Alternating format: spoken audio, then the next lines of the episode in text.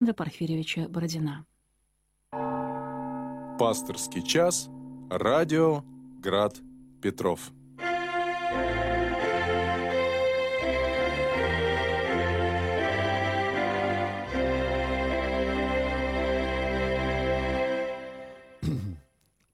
Добрый вечер, дорогие радиослушатели. В эфире радио Град Петров, программа «Пасторский час». Сегодня у микрофона протерей Дмитрий Дашевский, настоятель князь Владимирского храма поселка Лисинос. Напоминаю, телефон прямого эфира 328 29 32. 328 29 32. Кроме этого, ваши вопросы можно задать э, на сайте радиостанции graddefispetrov.ru graddefispetrov.ru и также э, наше вещание есть в Ютубе, там тоже можно э, задать вопрос. Э. И, кроме того, и третий вариант еще в WhatsApp. А, в WhatsApp тот же самый телефон 328 29 32 с кодом города 812. А вот, в общем, несколько вариантов. Жду ваших вопросов.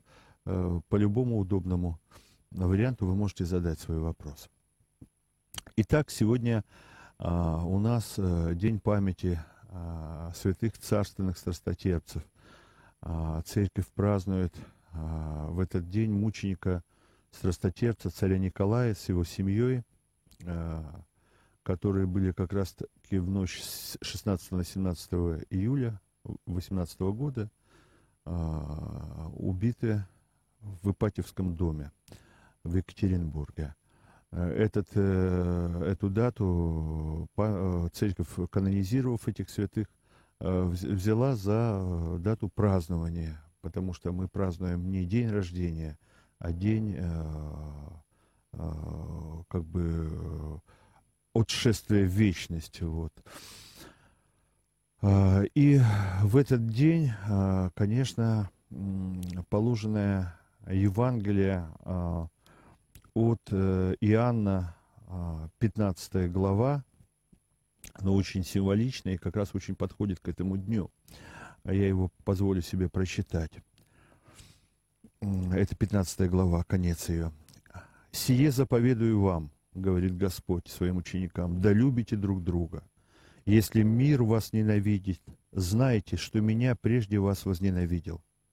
Если бы вы были от мира, то мир любил бы свое.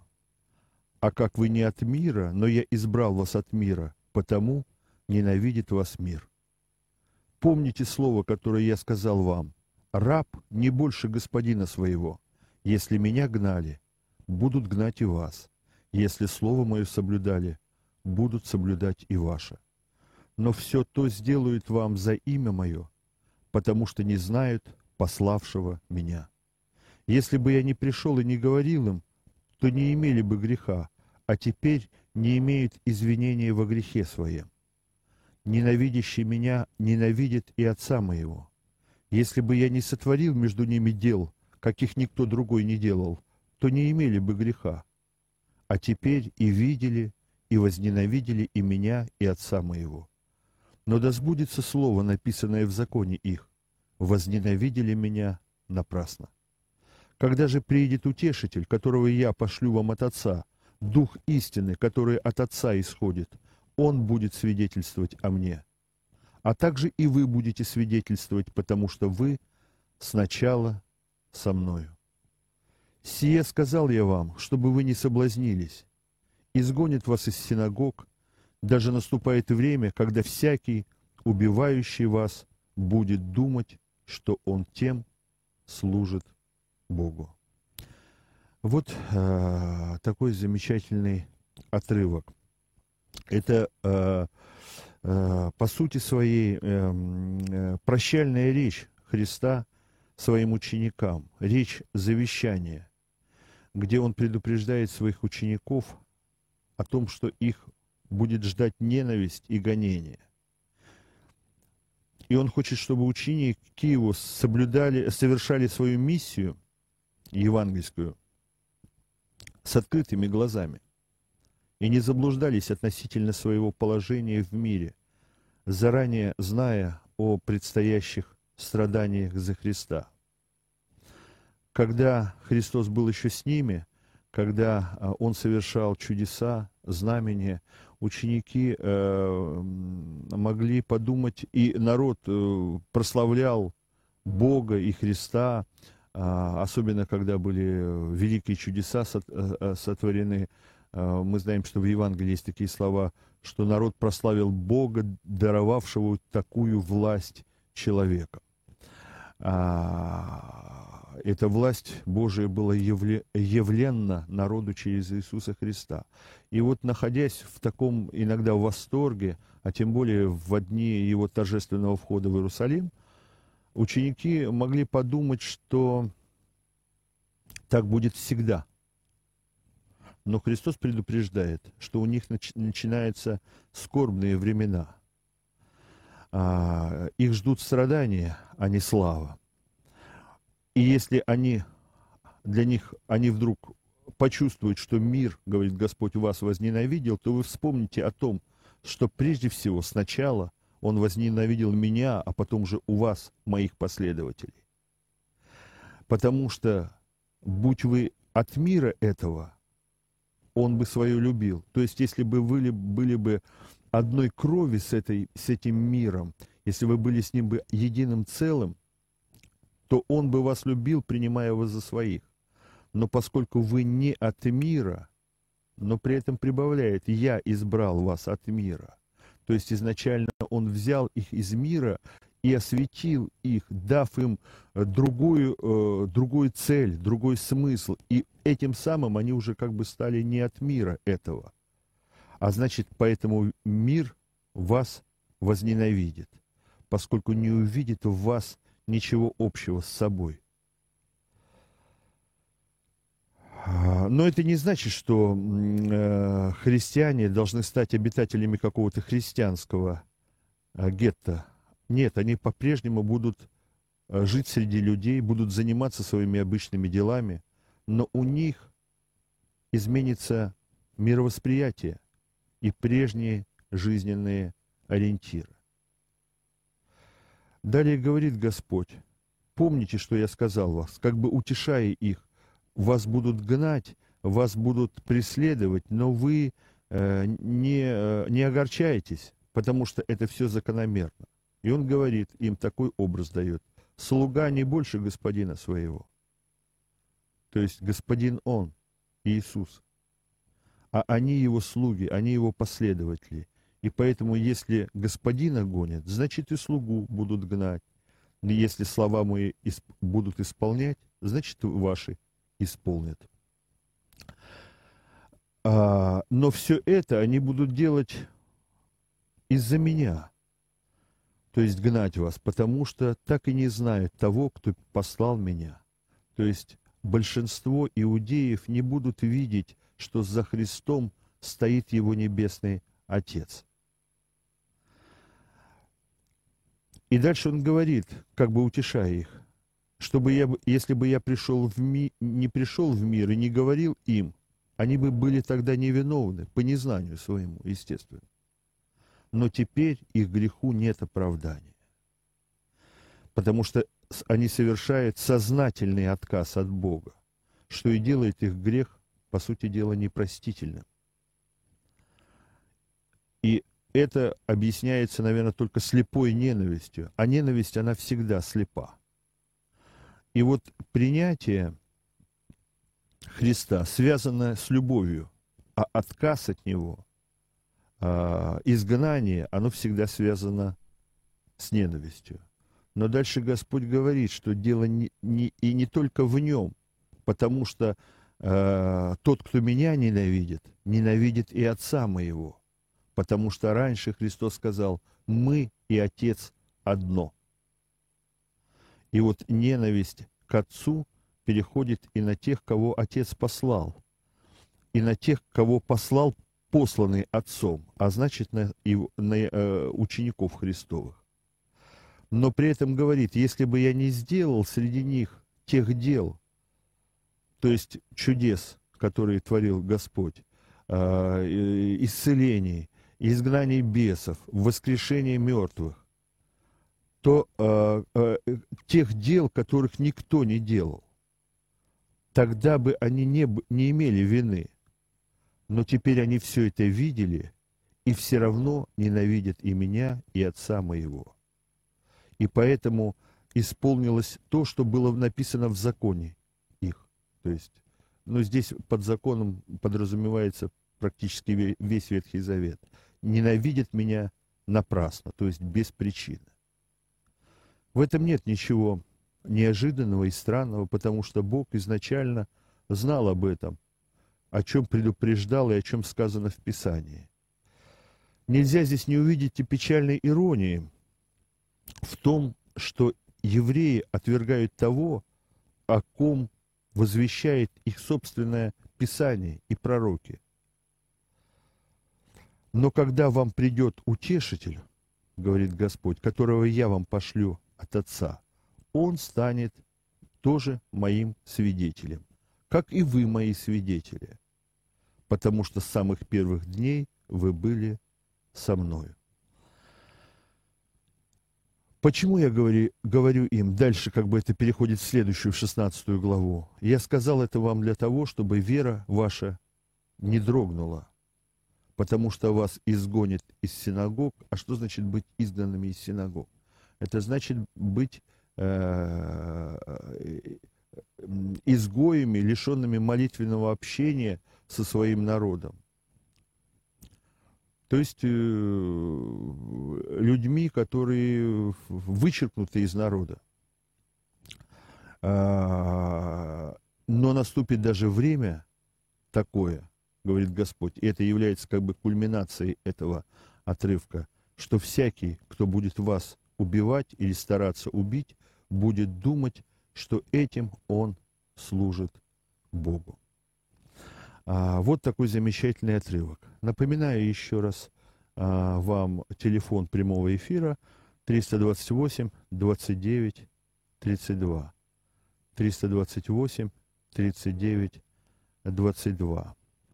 А, надо сказать, что этот отрывок, почему я говорил, что э, в этом отрывке есть самая прямая связь с э, памятью тех святых, которых мы сегодня празднуем, то есть царственных страстотерцев.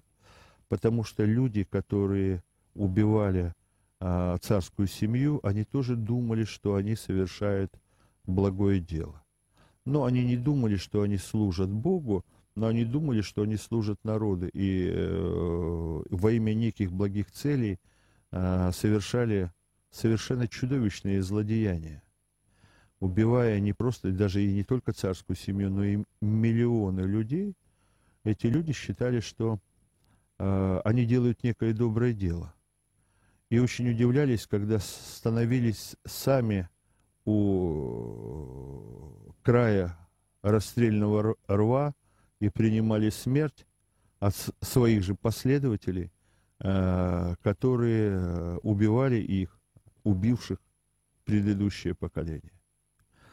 И вот эта э, такая реактивная э, реакция ненависти, она очень характерна была для того времени и вообще для такого чувства, как ненависть. Ненависть не может быть доброй.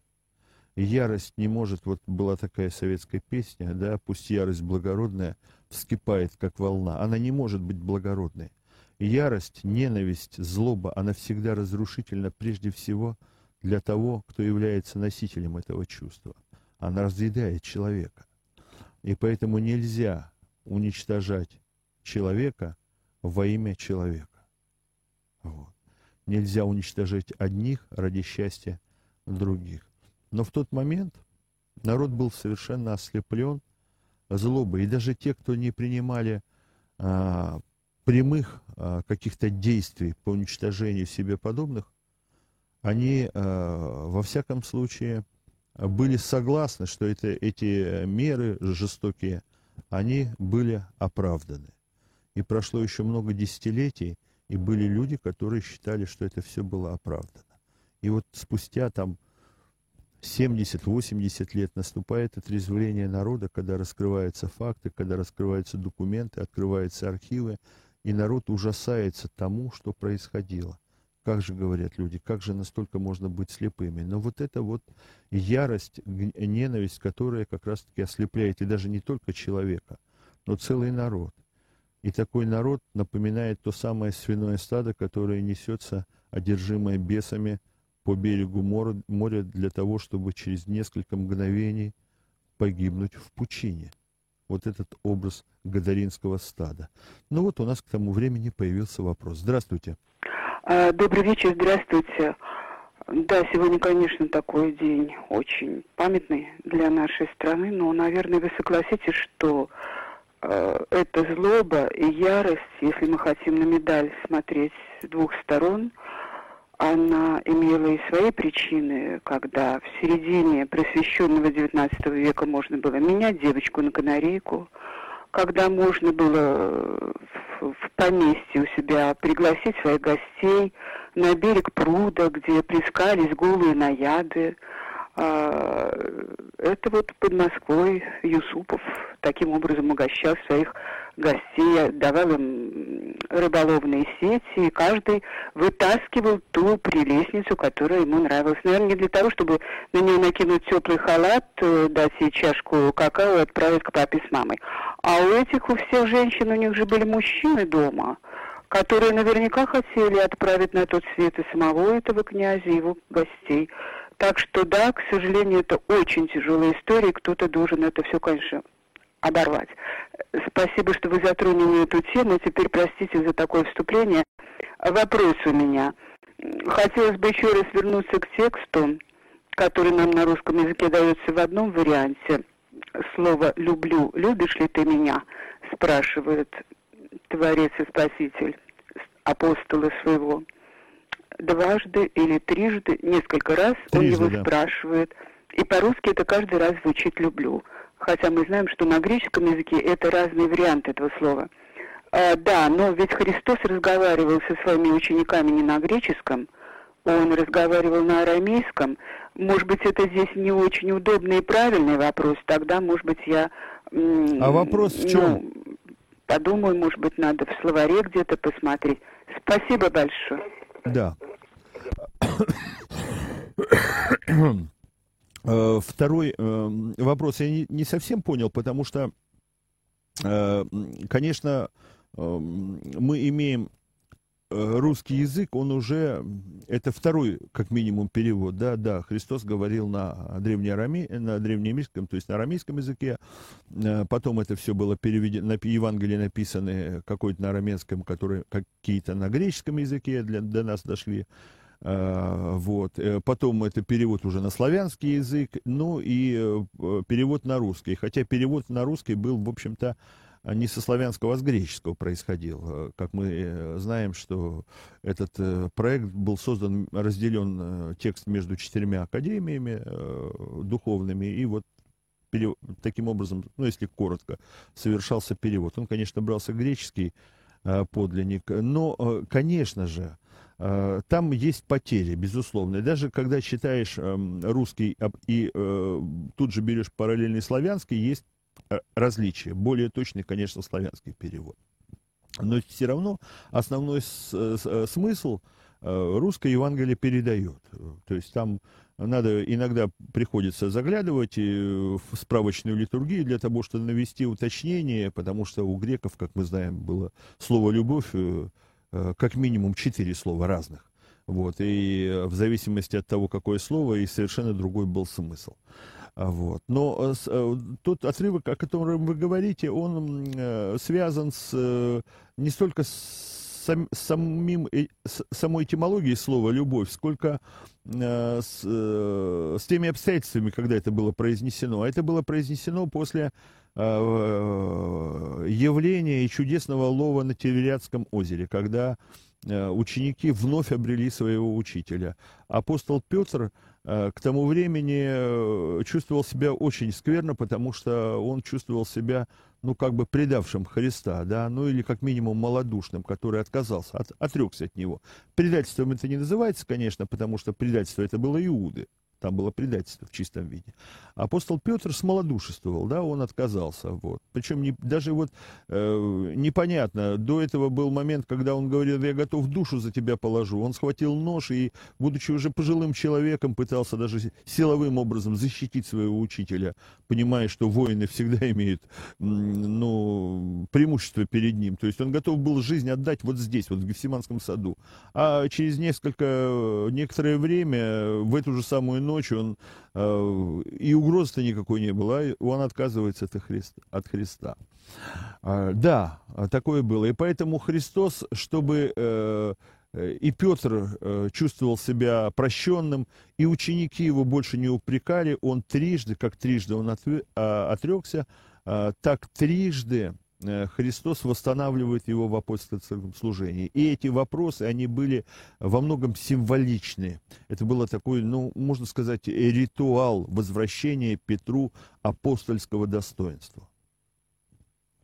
Вот. Что касается темы, которую вы затронули, а, предреволюционной ситуации, да, предреволюционная ситуация, конечно, она была а, то есть дореволюционная Россия, она не была такая безоблачная. Те, кто, особенно вот там монархисты, э, пытаются изобразить, и, э, что это все было там безоблачно и замечательно, Э, нет, конечно. Все, что вы говорите, было и были издевательства со стороны аристократии над обычным э, народом, и, эм, и Юсупов, и Салтычиха, все это было. Да, ну хотя Салтычиху осудили, хотя то, что она сделала, конечно, достойно было э, смерти, но э, смертной казни в то время, столько человеческих жизней погубить. Но здесь э, даже императрица не могла позволить себе э, вот э, дать на растерзание э, аристократию, видимо,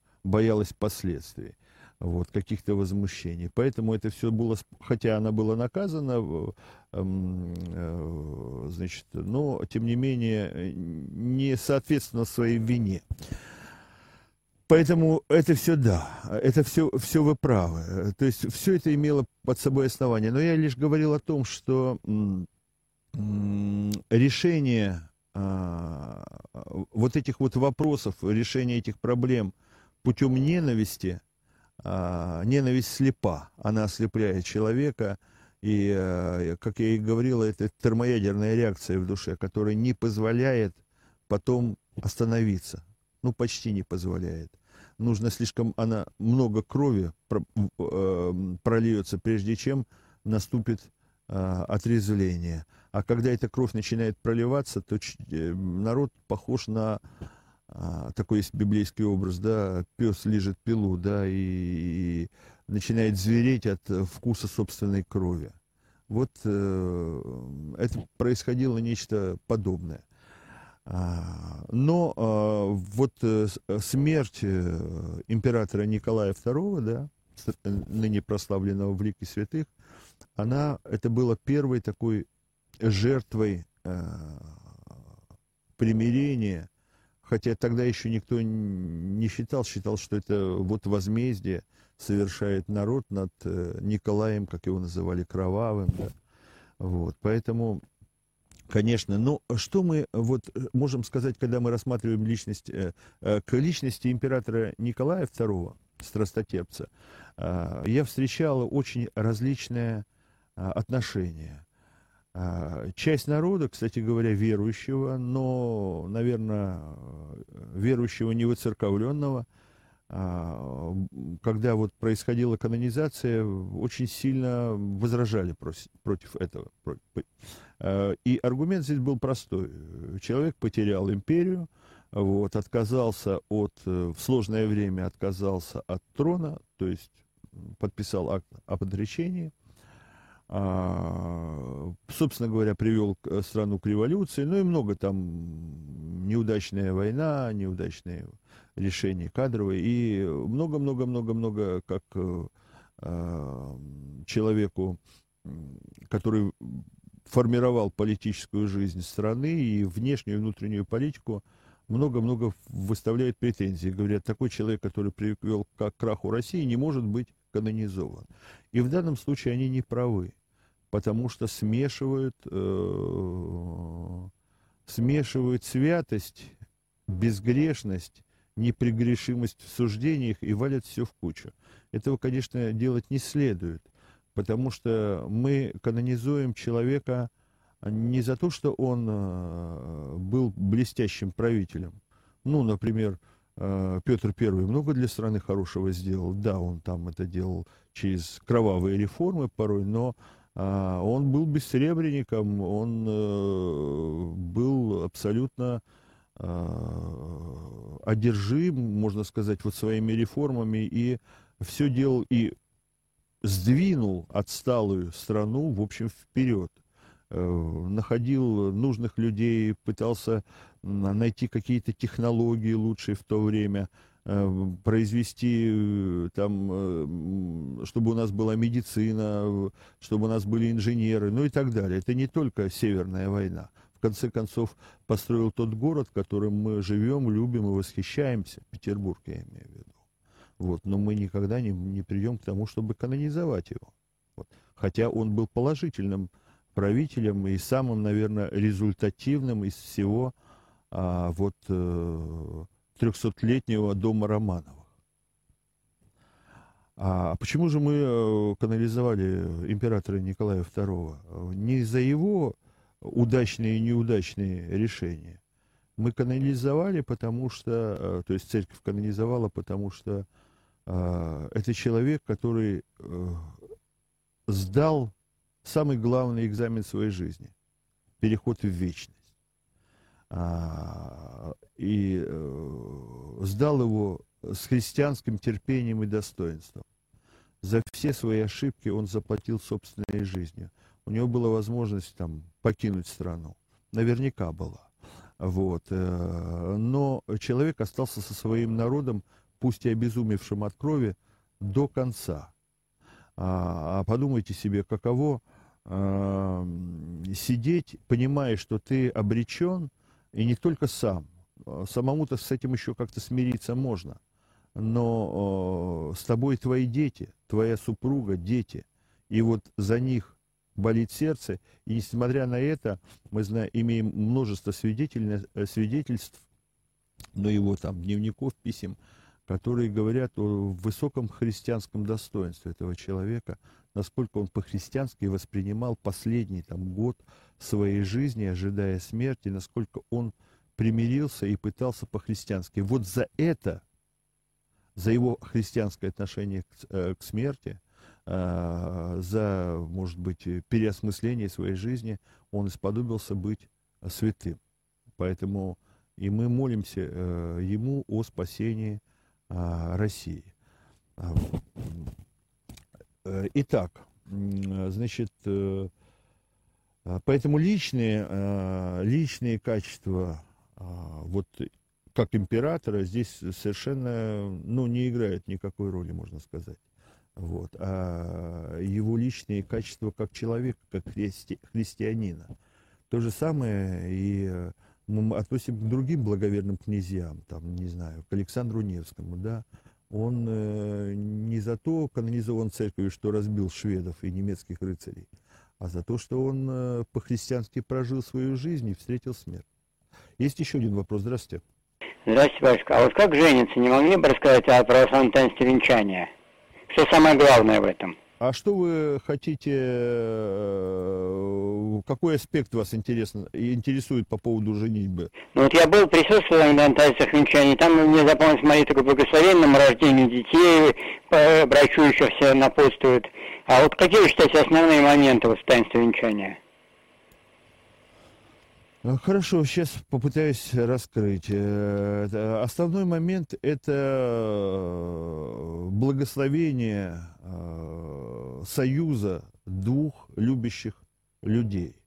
Вот. И для того, чтобы они могли совершенствоваться в христианской жизни.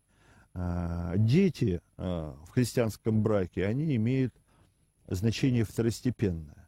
Э, может быть, вас это шокирует, но дети не являются целью брака. Они э, его логическое э, продолжение, вот, но при этом а, цель брака заключена в самих супругах. Потому что, конечно, на какое-то время забота о детях родившихся, особенно если их не один и не два, занимает практически все время супругов. А, все их душевные силы. Они вкладывают всю свою любовь. И на какой-то момент, а, в какой-то момент кажется, что в этом и смысл христианского брака. Но нет. И если э, эти ну, э, акценты будут смещены, тогда христианский брак ждет крах, потому что когда дети вырастают и вылетают из гнезда, ну, начинают строить свою жизнь, то оказывается, что супругам, у супругах нет ничего общего, у них все, жизнь их супружеская, она закончилась. Вот, поэтому христианским супругам следует э, все-таки не забывать о том, что они э, в браке альфа и омега, начало и конец. И, и как бы они не любили, не заботились о своих детях, то прежде всего они должны заботиться о, о, о, друг о друге. Вот. Но э, в молитвах на венчание действительно много уделяется, чтобы Господь благословил этот союз. И там приводятся все ветхозаветные праведники. А вот там, а как это было у Авраама и Сары, у Исаака и Ревеки, у Иосифа и Синефа и так далее. А вот, и, э, чтобы благословил их Господь э, чадородием. Да.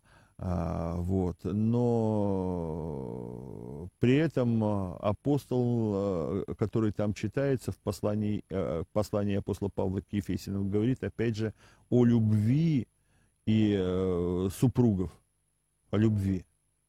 То есть там ни слова о детях нет. И поясняется э, образ этой любви. Человек не возненавидит свою плоть, но питает и греет. Так должны относиться и супруги друг к другу. В общем, а, вот смысл в этом брака. Так, у нас э, вопросы есть на WhatsApp. А нет, на сайте. Сейчас прочитаю. А, Господь молился за распинающих, а первомученик Стефан молился за убивающих, чтобы не вменилось им во грех. Говоря, не видят бы, что творят. А, ну, это фраза скорее, чем вопрос, да. Делай то же и получишь милость и помощь Божию. Это хорошо сказать, э, да, цитата преподобного Амросия, прекрасно цитата. Это хорошо сказать, но сложнее всего исполнить. А, сказать этот э, имеет право так, э, кто сам способен на это. А для этого нужно встать на уровень э, первомученика Стефана или хотя бы тех мучеников, которые, новомучеников, которые были в 20 веке. Вот, молился ли император Николай о распинающих, нам неизвестно. Ну, в смысле, о убивающих его. Вот. Но думаю, что вот это такой, такой вот посыл, это вообще высший пилотаж. Вот, он доступен даже святым немногим. В основном, э, если и принимается смирением, то, конечно, э, принять смерть от мучителей, это надо иметь определенное мужество. А уж э, молиться за них еще мужество вдвойне или втройне. Вот. Так, как принести деятельное покаяние за грех прелюбодеяния? Ой, так сразу и сказать вам не могу. А вот деятельное покаяние. Ну, первое, это, конечно, это не должно повториться. А второе, я вижу покаяние за грех э, в том, что прежде всего это делание добродетели обратное этому самому греху. Но может быть воздержание, может быть кого-то удастся вам отговорить от этого э, опрометчивого поступка. Вот если удастся, то, наверное, это будет самое лучшее покаяние, э, вот, которое возможно. Так, у нас есть вопрос. Здравствуйте. Алло, слушаем вас. Нет, соскочил вопрос. Или есть? Да, слушаю вас. Добрый вечер, это отец Дмитрий. Он самый. Здравствуйте, раб Божий Василий Викторович Истратов, поэт тяжко болящий, его сын Михаил. Просьба помолиться нас. Вопрос такой. А что такое интеллигентность в вашем понимании, в понимании русской культуры, и кого бы назвали интеллигентами в 20 веке, в каждой отрасли, допустим, дирижирование, музыка, балет, писатель, поэт, и э, все ли священники интеллигенты? Вот такой вопрос. Интересный вопрос. А, да. Ну, э, наверное, э, если говорить об интеллигенции, то э, у меня первая фамилия, которая приходит на ум, это, наверное, Дмитрий Сергеевич Лихачев. Вот. Это вот такой э, подлинный интеллигент, э, насколько я себе представляю. Что еще? Интеллигентов в музыке, ну, наверное, вообще это те, кто способны... Интеллигенция это то, способен на мыслительную э, деятельность и особенно на критический способ мышления. А, от музыки, вот э, я помню, э, например, Евгения Александровича Мравинского. Вот в моем понимании это интеллигент. Юрий Хатуевич Тимирканов. Вот это вот интеллигенция. Интеллигент это тот человек, который Э, умеет уважать других, уважает чужое мнение. Являя, э, кроме того, обладая мыслительной способностью, он дает возможность э, другим иметь право тоже мыслить. Да? А вот это для меня подлинный интеллигент. Вот. Человек, который считает свое мнение единственным правильным и не допускает другого. Бывает, вот знаете, человек очень по виду интеллигентный, да, а, вот, э, и э, имеет какое-то мнение. А, и вроде очень мягко все говорит, но жестко стелет и жестко спать. Потому что если ты выскажешь мнение отличное от него, то ты станешь как-то, в общем-то, в лучшем случае мавитоном, а так не рукопожатным человеком, да, и тебя начинают игнорировать. Вот. И вроде все так мягко, интеллигентно, но тем не менее Э, все равно э, человек не допускает другого мнения. Есть мнение мое и неправильное. А вот э, в моем представлении так. Что касается церкви, ну, священники тоже из разных пришли вот, слоев общества. А вот, есть, как говорится, от простых, есть из рабочих, вот, есть из крестьян, а вот, а есть из э, интеллигенции, то есть люди, закончившие высшее образование, гуманитарные, особенно если, то это, хотя интеллигенция не только гуманитарная, но и техническая тоже была.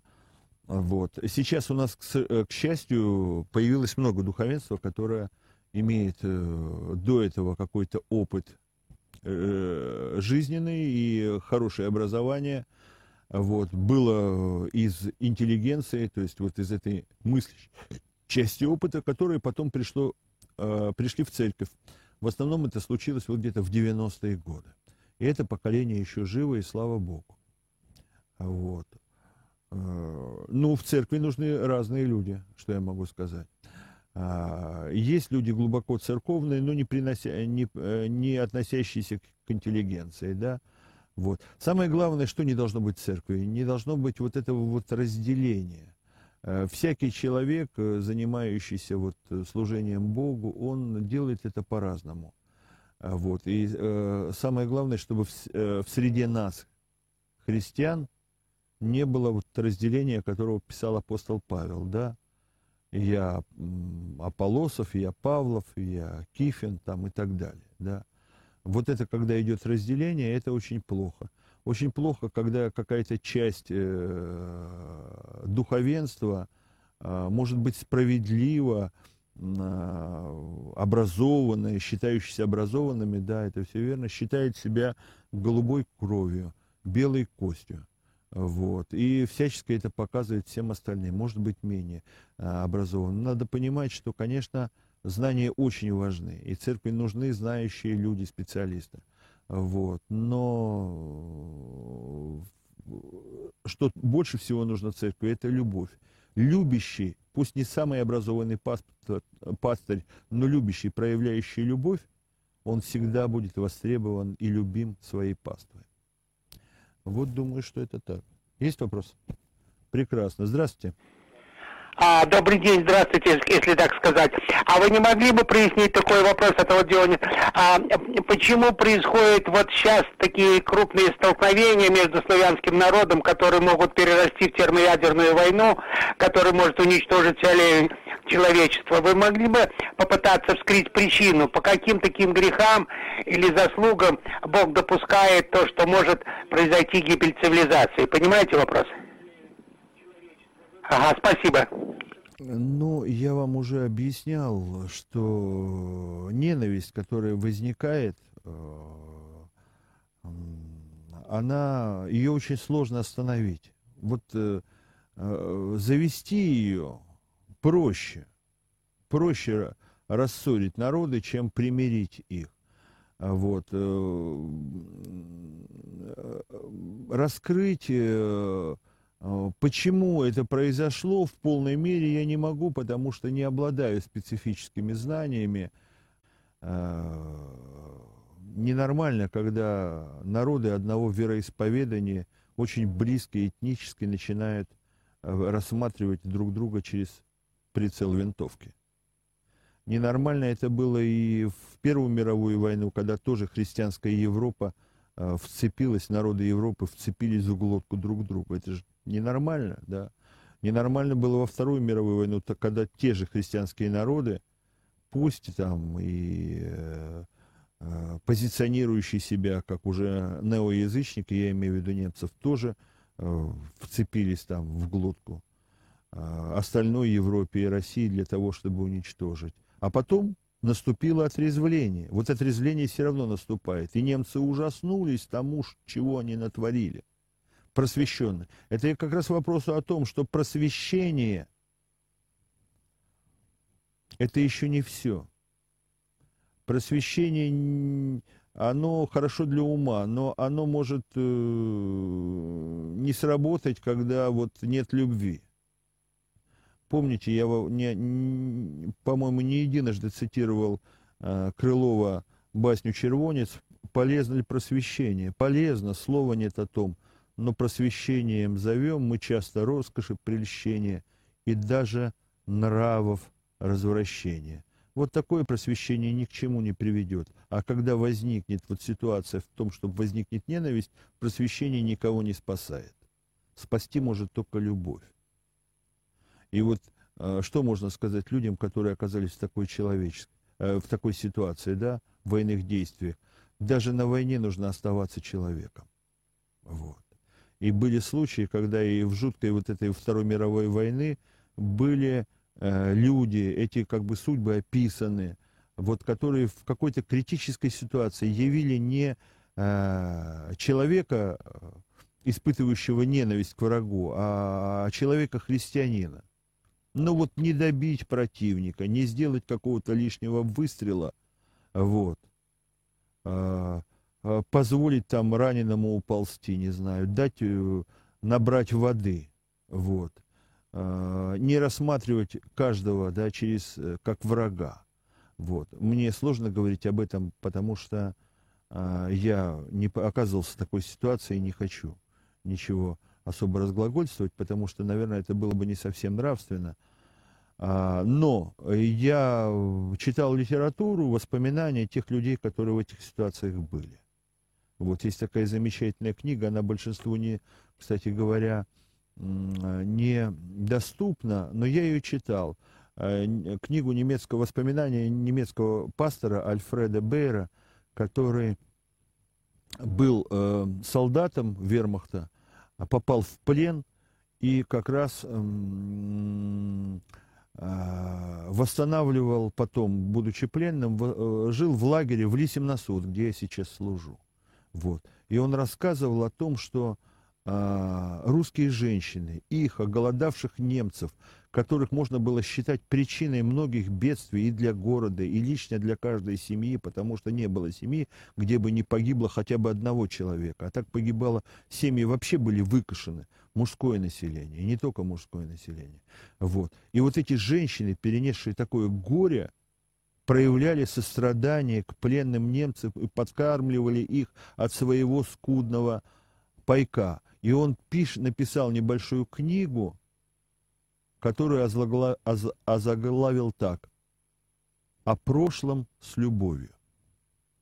Ну, и он дал э, обещание, что если он э, выживет в этой войне, то он тогда э, будет служить Богу. Что он и исполнил, и стал католическим пастором. Потом еще приезжал в Петербург, дружил с одним из настоятелей, из настоятелей князя Владимирского храма, отцом Олегом Бекаревичем. В общем, это отдельная история. Но вот, пожалуйста, человеческий лик на войне, он возможен. А бывает наоборот, когда одна ненависть. Но война ненависть поражает. Почему она так разрушительна для, человек, для человека, для самого человека, для личности?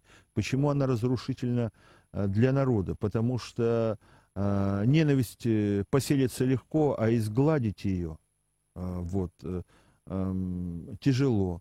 Помните, а, не на нашей территории, мы воевали в Афганистане. Потом вот этот афганский синдром э, воинов-афганцев, которые возвращались и не находили той России, ради которой они воевали и теряли смысл жизни, шли бандиты, погибали. Это целое выкашенное поколение не самим Афганистаном, а уже здесь, в России. Это в самом деле последствия войны еще страшнее, чем... А, вот. Поэтому надо молиться, чтобы скорее наступил мир, конечно. Здравствуйте. Слушаю вас. Алло? Да, слушаю, говорите. Здравствуйте, батюшка.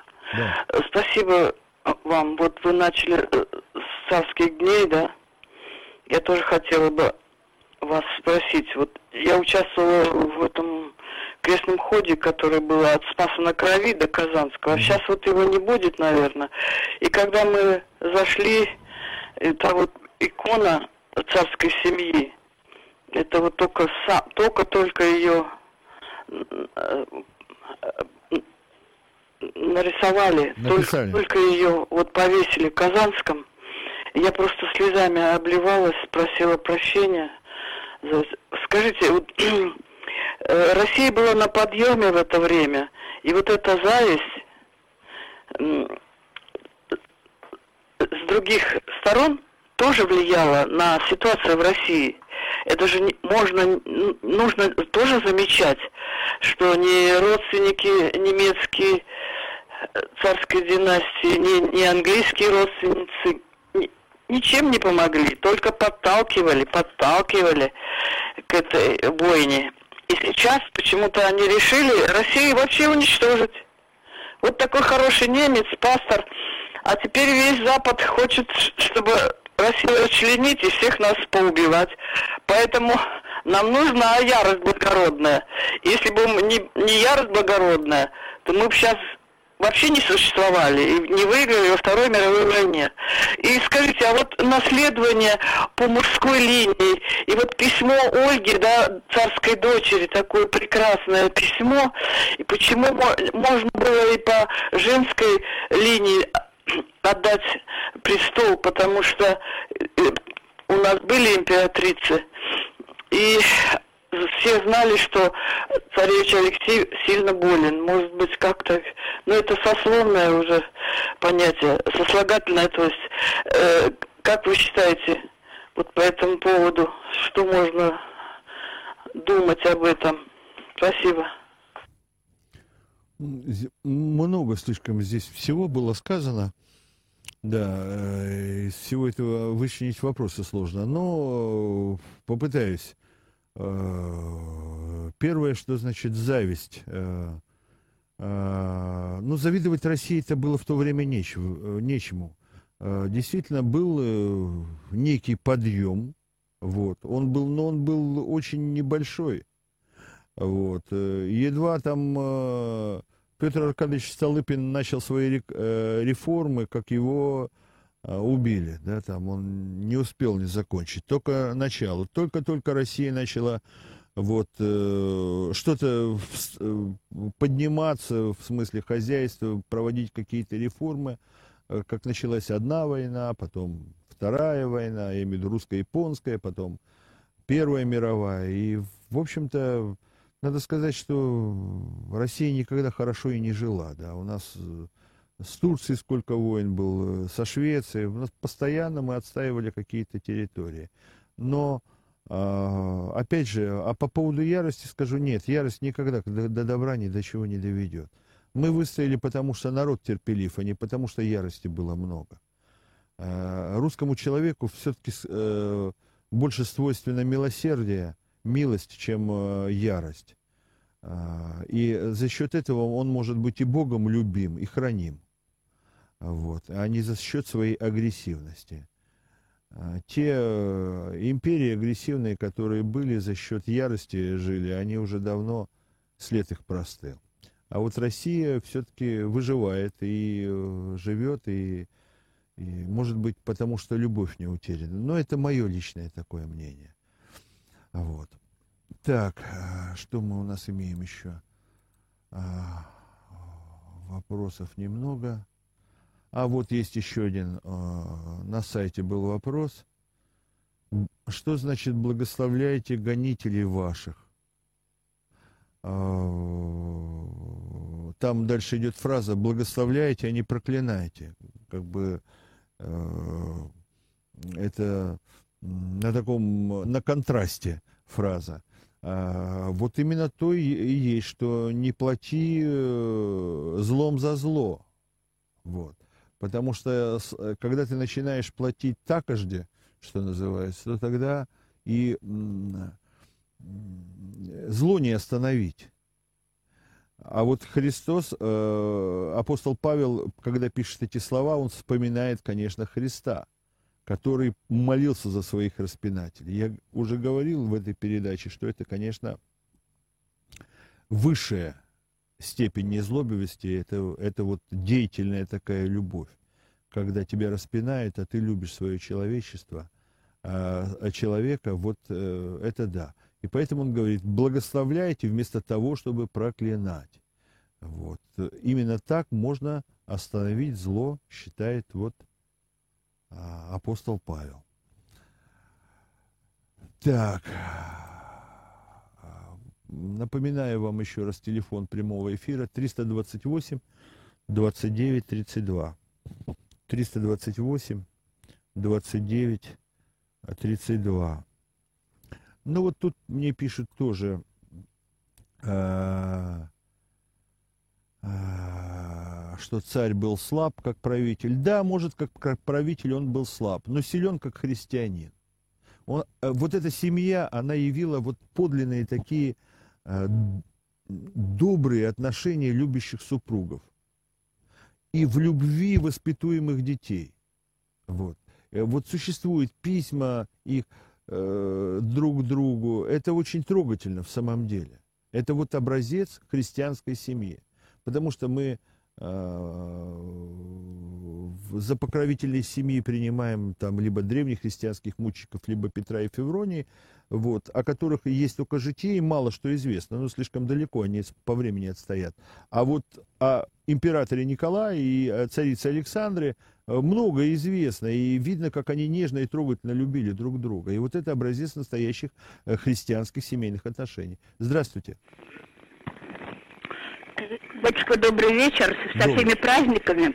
Да, У меня такой вопрос. Исходя из предыдущих соображений, слушателей ваших, Скажите мне, пожалуйста, а когда Иисус Христос, Господь наш, опрокидывал столы торговцев в храме, разве это не ярость благородная имела место быть? Спасибо. Ну, там не ярость была. в этом вот э, шаге была ревность о Господе, понимаете? Он объяснил, почему. И не делайте из э, дома молитвы дом, дома торговли. Ну, вы представьте, надо представить, что представлял себе этот двор Иерусалимского храма. А, там находились лавки менял, которые, значит, вот меняли деньги. Это люди близ, ближневосточного такого темперамента, это все было шумно. Там находились, значит, э, клетки с голубями жертвенными, которые там что-то чирикали. Там, наконец, находились жертвенные э, животные, которые мычали и блеяли. И вот этот вот скотный двор находился прямо в храме. То есть это были животные, отобранные комиссией для значит, э, жертвоприношения, так называемые беспорочные, кошерные животные.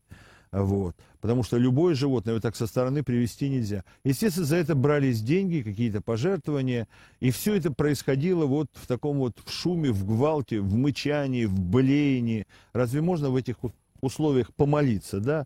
И это была не ярость, он просто опрокинул но он же не избил никого. Он это, э, э, это негодование э, выразил на само явление, а не на людей как таковых. Он не стал избивать людей. Он просто их распугал. И распугал животных. И бич, который был сделан, он наверняка был сделан не для людей, а для того, чтобы прогнать этих коз оттуда, выгнать все это, вот там, овец, кто там был. Вот, поэтому вот э, вы все меня толкаете, что оправдать ярость, а я ее все не хочу, понимаете. Но это мое мнение и мое право не соглашаться с вами, а у вас право не соглашаться со мной. И так мы будем вести себя как интеллигентные люди. Может быть, есть такое заблуждение.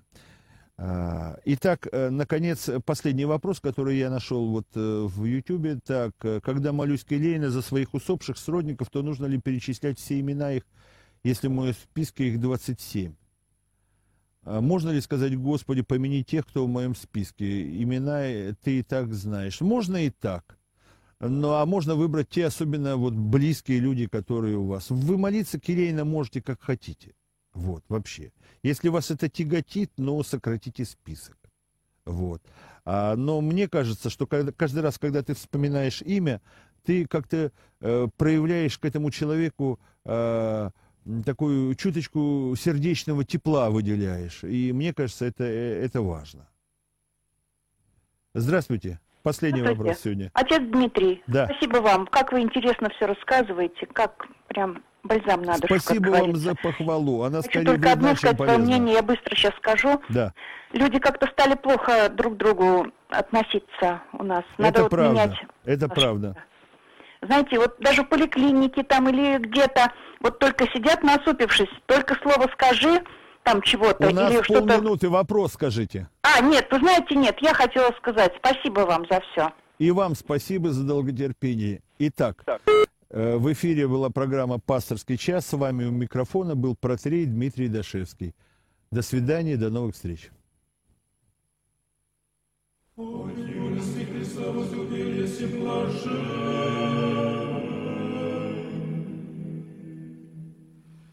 И тому едино